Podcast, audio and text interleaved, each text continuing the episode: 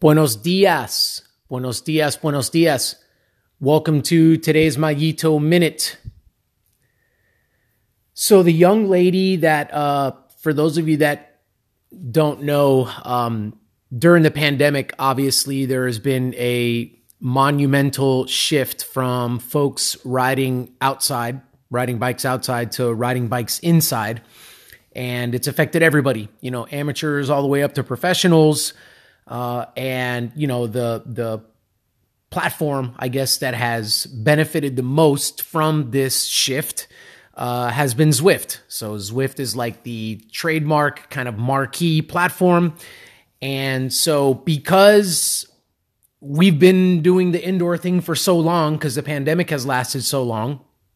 The UCI, so the governing body for professional cycling worldwide, they decided that they were going to have a world championships an indoor world championships and that Zwift was going to be the platform that they would be using for this.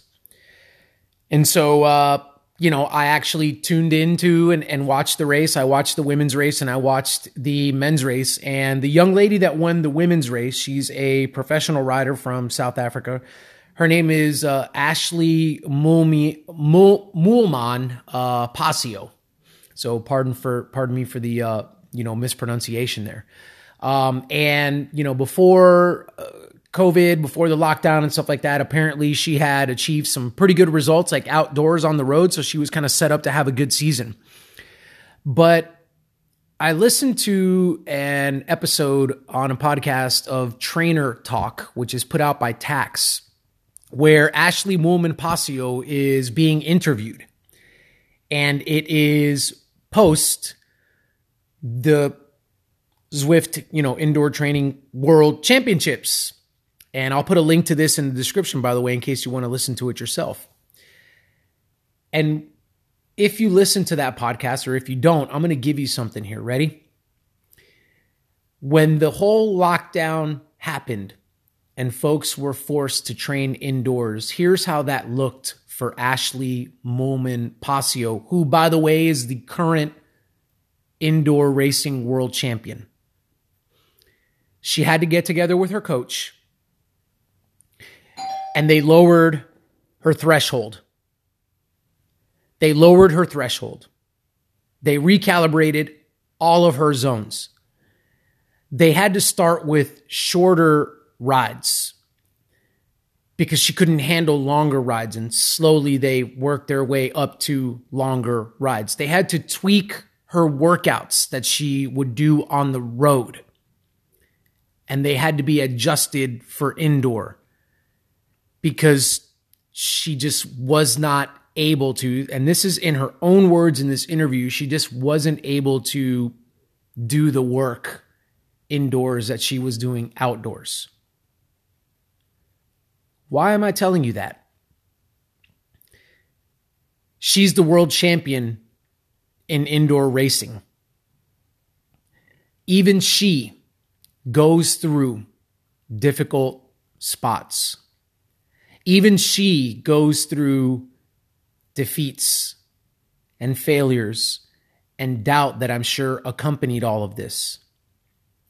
But she obviously kept going to the point where now, as this podcast episode continues, she praises and thanks the indoor platform of Zwift because she feels like she's stronger than she's ever been. And she can attribute that to the fact that she's having to do all of this work indoors. And now she's making it a vital part of her training as she can you know continues to train and and begin to ride more outdoors because the pandemic has eased up a little bit.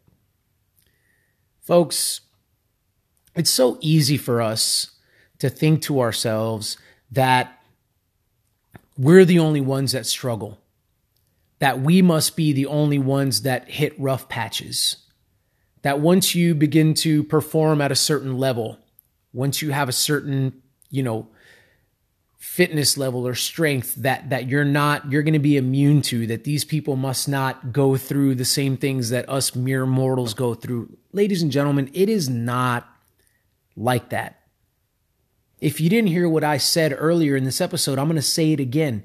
She had to have her threshold lowered when she first got onto Zwift.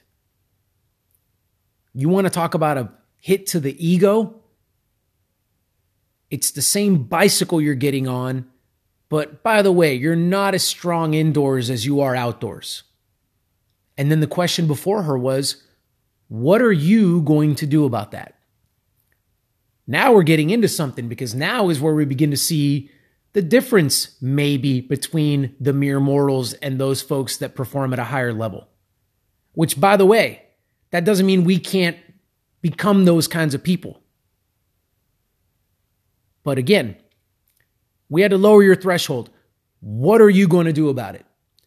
And Ashleigh Moolman Pasio said, I'm going to work my tail off. I'm going to commit to training on this thing.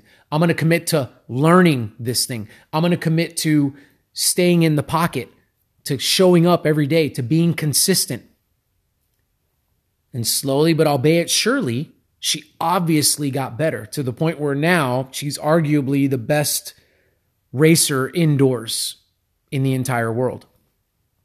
So, folks, it's not exclusive. We're all going to go through these difficulties. However, what are you going to do about it? That's what's important. All right, folks, thank you guys so much for tuning in. I appreciate you guys. If you guys are liking the content, subscribe. Don't miss an episode. I put these out frequently, so therefore it'd be good to be subscribed to it so that, you know, when I drop stuff, you've got it ready at the helm to listen to. Also, share this content with somebody else. Share the channel. Tell your friends, hey, look up Mayito Minutes wherever you get your podcast, and you're going to find out that this guy's got some good stuff that he's putting out there. I want to help us out. I want to help all of us out. I want us all to become elite performers. I want us all to cross over that threshold. It's not because we're not capable of it physically, but it's because sometimes we need a little bit of work and help with the mindset piece of things. All right, folks. Thank you guys once again so much for tuning in. Until next time.